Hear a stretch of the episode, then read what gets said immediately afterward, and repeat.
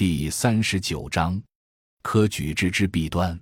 王茂殷，字春年，一字子怀，安徽歙县人，生于嘉庆三年三月，卒于同治四年六月，年六十八岁。公元一七九八至一八六五。在科第上说，王茂殷是早达的。他在三十四岁那年就中了举人，第二年连结成进士。这两年，清廷下令禁止鸦片输入。相反的。在官阶方面说，他却是一个晚达的人。成进士后，即官户部主事。十五年中三次请假回家省视父母。鸦片战争起来时，他正在乡间闲居，一直到道光二十六年才回朝补授户部云南司主事。这时他已是快到五十岁的人了。第二年升任贵州司员外郎，第三年遭父忧，又回家守制。三年后，福满回朝时，清宣宗死，文宗继位，太平天国起义。从咸丰元年到八年这八年中，是太平天国的全盛时期。经过了二十年浮沉狼鼠生活的王茂英，在这时期中才踏上仕宦的坦途。咸丰元年补授户部江西司员外郎，八月官江西道监察御史，三年四月官太常寺少卿，六月着太仆寺卿。因为他是户部出身的，在这三年中不断的对当时财政情况提出意见。同年十一月，官户部右侍郎，监管前法堂事务。在户部侍郎任时，他坚决的提出反对当时新币制的意见，和同僚不和。次年三月，调补兵部右侍郎，不久转左。到咸丰八年七月，以病请开缺。同治元年四月起，署左副都御史。改授工部侍郎，二年调吏部。丁继母忧归，四年六月卒于家。清史稿列传卷二零九，王茂英传，方宗成《百堂集》后编卷。光禄大夫吏部右侍郎王公神道碑铭。王茂英在咸丰元年出拜监察御史以后，一直到去官十年中，不断上书陈述意见。当时的言官方宗成在光禄大夫吏部右侍郎王公神道碑铭中曾说：“时天下承平久，吏治悉为粉饰阴循，言官悉为为阿缄默，即有言多所谢，无关事务之要。其非言官，则自以为无循分尽职，苟可以寡过尽制而已。使天下视若无语于己，而不敢尽一词，酿为风气。军国大事，日积于颓坏而没之省。”王茂英在这趋势下是例外，他对于朝政之得失、人才之贤否、军事之利害，知无不言，言无不详。清文宗也很看重他的意见，往往虚中以授，或及时欲行，或付之公义，或始虽留中，继而思其俨然，足皆听用。神道悲悯，王茂英虽然是科举出身的，却并不以为这制度是合理的、有用的。他指出这制度的弊端：臣妾见今日之聪明才力，悉专指于磨墨卷，作小楷，而深悉其无用也。自来非常之才，有不必从学出者，然从学出者千百，不从学出者一二。及后汉臣诸葛亮亦有学虚境，才虚学之言。今以专攻于墨卷，则群书遂数之不观；专攻于作字，则读书直至于无暇。二者之废学，以作字为尤甚；而世子之智力，则于作字为尤专。合天下之聪明才力，今日而握管如毫，尚安得计实用？王侍郎奏议卷一：振兴人才以己实用者，他以为科举人才是未来的官，官是要能做史论的，至少也要懂得历史。可是科举制度的积弊，是使所有未来的官都用权力于磨墨卷。做小楷，结果是每人都写的一笔好字，可是内容却什么都没有，既不知过去，更不知现在。让这一批人来当国，尚安得计实用？他提出三点办法来补救：第一是改革科举的内容，策问五道分五门发题：一曰博通实践，二曰经数掏钱，三曰志气通算，四曰动之阴阳战后，五曰熟谙于地情形。第一科是史学，一个未来官必须的学识；第二科是军事学；第三科是实用科学；第四科是天文学，第五科是地理学。应考的人可以自己选一专门的科目考试。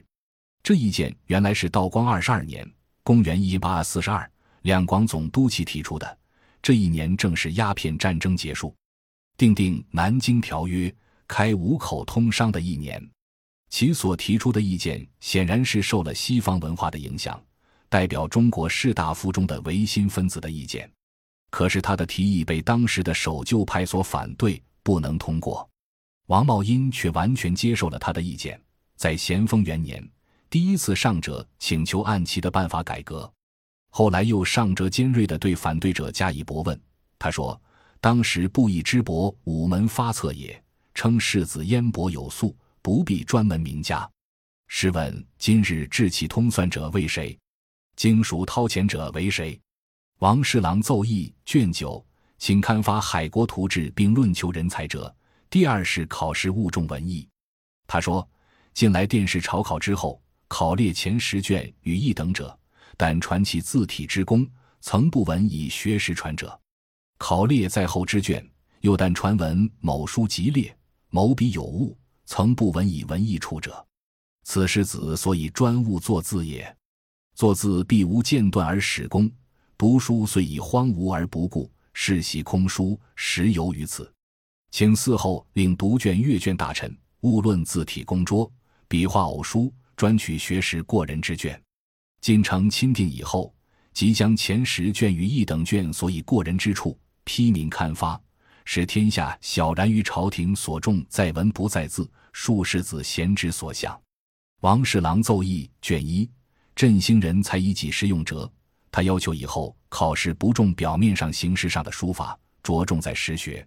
学识过人，第三是广保举以求真才，他是反对现行的科举制度的。他以为在这样的制度下，绝不能招致所有的人才。